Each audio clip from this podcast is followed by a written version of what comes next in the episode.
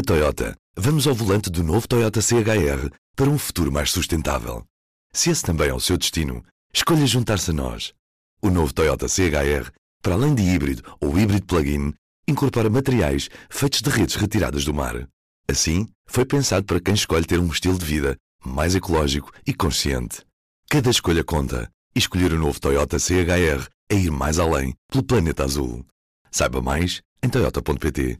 P24, edição da tarde de segunda-feira, 20 de novembro. Apresentamos a nova gama de veículos híbridos plug-in. Uma tecnologia que veio para mudar o futuro. BMW iPerformance.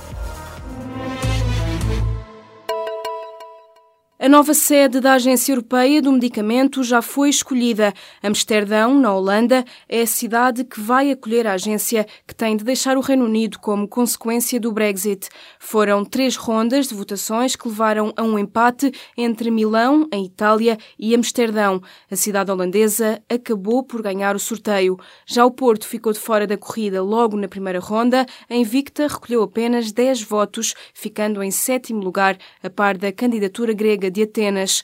A votação teve lugar na reunião do Conselho de Assuntos Gerais em Bruxelas.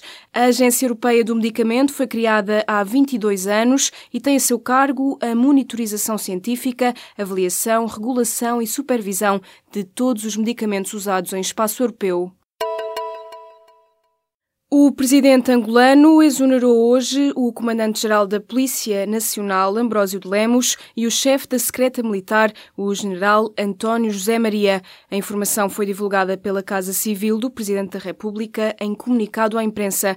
O presidente João Lourenço nomeou, entretanto, o comissário-geral Alfredo Mingas para comandante da Polícia e o general Apolinário José Pereira para chefe da Secreta Militar. São assim mais duas mudanças efetuadas por João Lourenço, que já tinha tinha afastado Isabel dos Santos da presidência da petrolífera estatal Sonangol. A este afastamento juntam-se, por exemplo, as administrações dos dois maiores hospitais de Luanda, que foram exoneradas pela Ministra da Saúde angolana. Terminou o prazo dado pelo partido governamental do Zimbábue ao presidente Robert Mugabe para que apresente admissão. Caso este impasse se mantenha, o Parlamento deve iniciar os procedimentos para a abertura de um processo de destituição.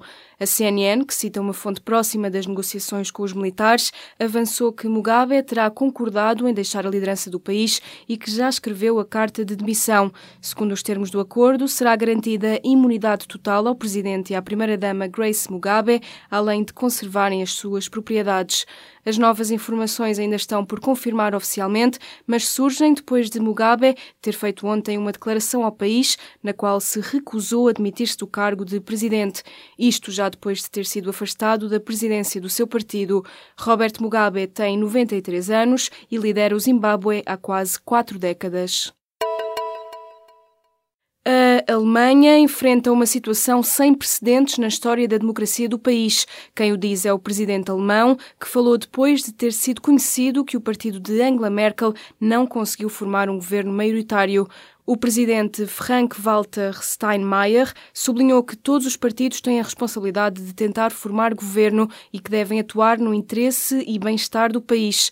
Este domingo, as negociações para formar uma coligação de governo na Alemanha falharam. Merkel procurava uma coligação entre a CDU, os Verdes e os liberais do FDP, mas o líder dos liberais anunciou que o partido se retirava das negociações, alegando diferenças irreconciliáveis com os dois partidos.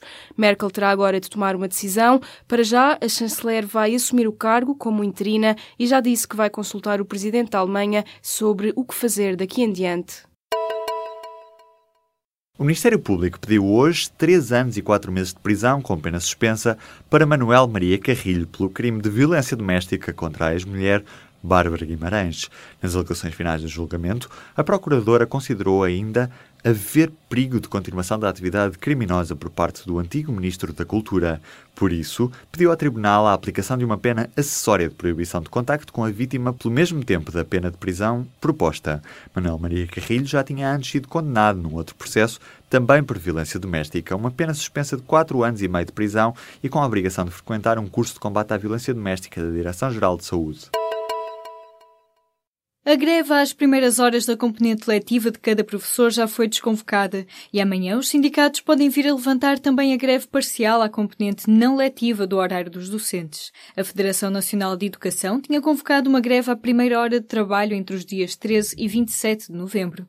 O protesto voltava-se contra a proposta do próximo Orçamento do Estado que não previa a contagem do tempo de serviço congelado ao longo dos últimos quase 10 anos. Mas na madrugada de sábado, depois de uma maratona negocial de 10 horas, governo e sindicatos da educação chegaram a um compromisso até ao final da próxima legislatura.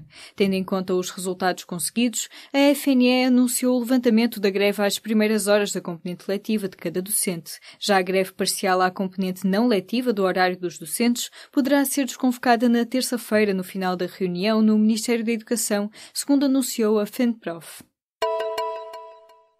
Os homens ganham em Portugal mais de 7,8% do que as mulheres, um valor acima da disparidade salarial média na União Europeia, que fica ponto e meio abaixo, nos 16,3%. Estes são dados de 2015, divulgados hoje pelo Eurostat. O valor é calculado com base na diferença entre os vencimentos anuais entre homens e mulheres. A Comissão Europeia já anunciou um plano de ação para acabar com as disparidades salariais entre género, que deve estar aplicado até ao final do mandato do Colégio de Comissários em 2019.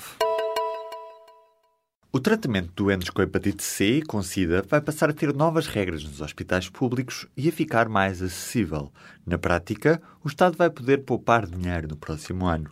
No caso das pessoas com infecção por VIH, o preço a pagar anualmente por doente vai cair para cerca de um terço. Se agora os hospitais recebem mais de 9 mil euros ano por cada paciente em tratamento, o valor vai ser reduzido para menos de 6 mil euros no próximo ano. Este valor foi revisto ao fim de 10 anos, com um intervalo de tempo sem revisão do valor, de justificar esta decisão por parte da Administração Central do Sistema de Saúde. Donald Trump classificou oficialmente a Coreia do Norte como um Estado patrocinador de terrorismo. Citado pela agência Associated Press, o presidente norte-americano afirmou hoje que esta medida faz parte da campanha de máxima pressão de Washington sobre o regime de Pyongyang, que Trump acusa de apoiar atos de terrorismo internacional.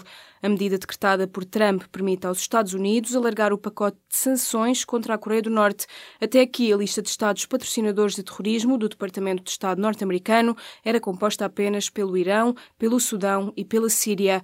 A Coreia do Norte já tinha feito parte da lista, mas foi retirada em 2008. Fontes oficiais norte-americanas duvidam, no entanto, de que Pyongyang apresente os requisitos necessários para voltar efetivamente a integrar a lista de patrocinadores de terrorismo. Morreu Charles Mason.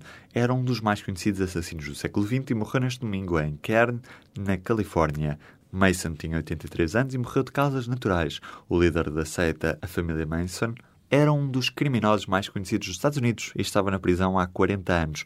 Manson era acusado de nove homicídios, incluindo da atriz Sharon Tate, a mulher do realizador Roman Polanski. Na Toyota, vamos ao volante do novo Toyota CHR para um futuro mais sustentável. Se esse também é o seu destino, escolha juntar-se a nós. O novo Toyota CHR, para além de híbrido ou híbrido plug-in, incorpora materiais feitos de redes retiradas do mar. Assim, foi pensado para quem escolhe ter um estilo de vida mais ecológico e consciente.